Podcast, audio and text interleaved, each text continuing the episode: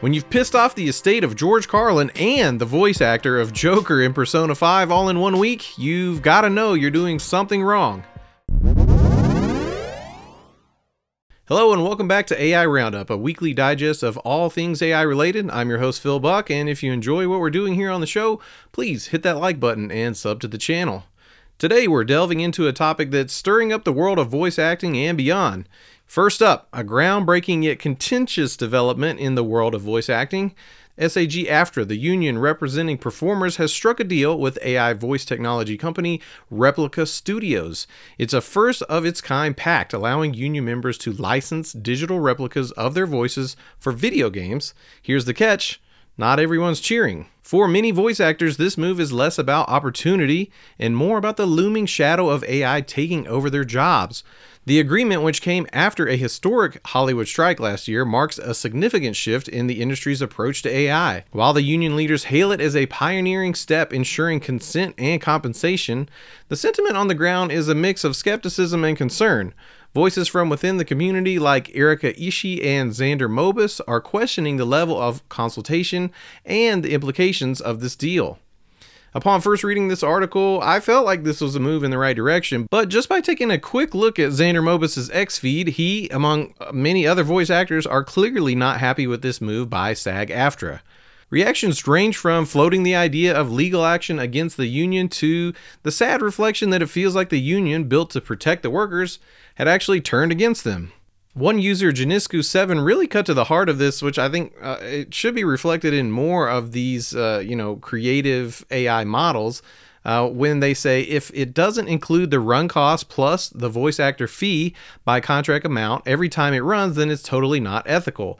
I, I think that's a great point. I think that's something that you know when people are worried about a creative ai model like a voice uh, synthesis or a image generator or a movie generator this is what they're worried about yeah okay i can license my likeness to this thing but am i going to be compensated every time it's used or is this like a one-time deal and in an equally controversial voice related story, this week witnessed the release of an AI generated comedy special featuring the late George Carlin. It's called George Carlin I'm Glad I'm Dead.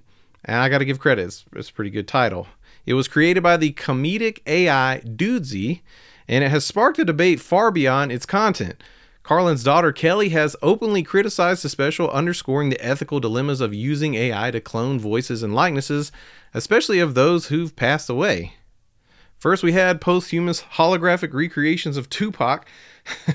now it's AI of comedy legends used to make new specials from beyond the grave. Kelly's words are a poignant reminder of the human element in this technological saga. Her statement reflects a broader discomfort with the idea of machines replicating the unique genius of human artists. It raises critical questions. Where do we draw the line? How do we balance innovation with respect for individual artistry? For me, all this culminating over the last week or so leaves many hard questions to answer. For instance, if SAG AFTRA is leaning toward licensing people's voices to AI companies for replication. Should the Carlin estate have some say over whether or not a posthumous special can be released by cloning his voice? It's one thing to do this for fun, but it's another thing entirely when you're making this kind of content for a monetized YouTube channel. Personally, I have a ton of problems with this special. Namely, first off, I know it's their bit that an AI named Dudesy runs the show, but let's be real here. Somebody behind the scenes is pulling the strings to make all this AI technology work together to replicate George Carlin. Likely, I think it's the show co host Chad Kultgen, and I think they're hiding behind this premise of an AI doing it. You know, in my research of AI technology, whenever you use a voice cloning tool, like for instance Eleven Labs, there is an explicit warning that you shouldn't use recordings of someone you don't have the rights to use their voice. The video in question starts with a major disclaimer that the AI Dudesy is doing an impression. But let's be real here, there is no Dudesy. so, Chad, did you check that little box when you uploaded a grip of George Carlin's old specials to Eleven Labs? I mean, little asterisks here. I don't know for sure that's what he did, but you know that's how I've learned to do it, and I imagine uh, very many similar methods uh, would have the same restrictions. So something is fishy about all this, and if you take a look back at plenty of previous episodes of Dudesy, you'll see that this isn't the first time they've cloned someone's voice. And I feel pretty confident that they didn't have the rights or consent to do that. When we previously covered Ghostwriter, the artist who used AI to recreate the voices of Drake and The Weeknd on his own track, that music was taken down from YouTube as fast as people could repost it. Uh, the original was taken down and it was, you know, saved and reposted by others that would immediately get thousands of views and then quickly be taken down.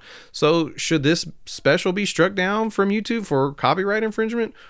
Or is parody more applicable here since it is a comedy special we're talking about?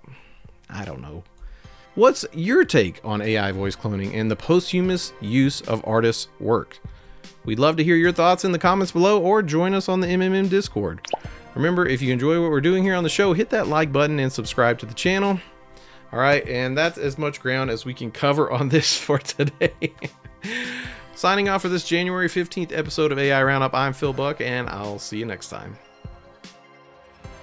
This has been a broadcast of the MSP Media Network.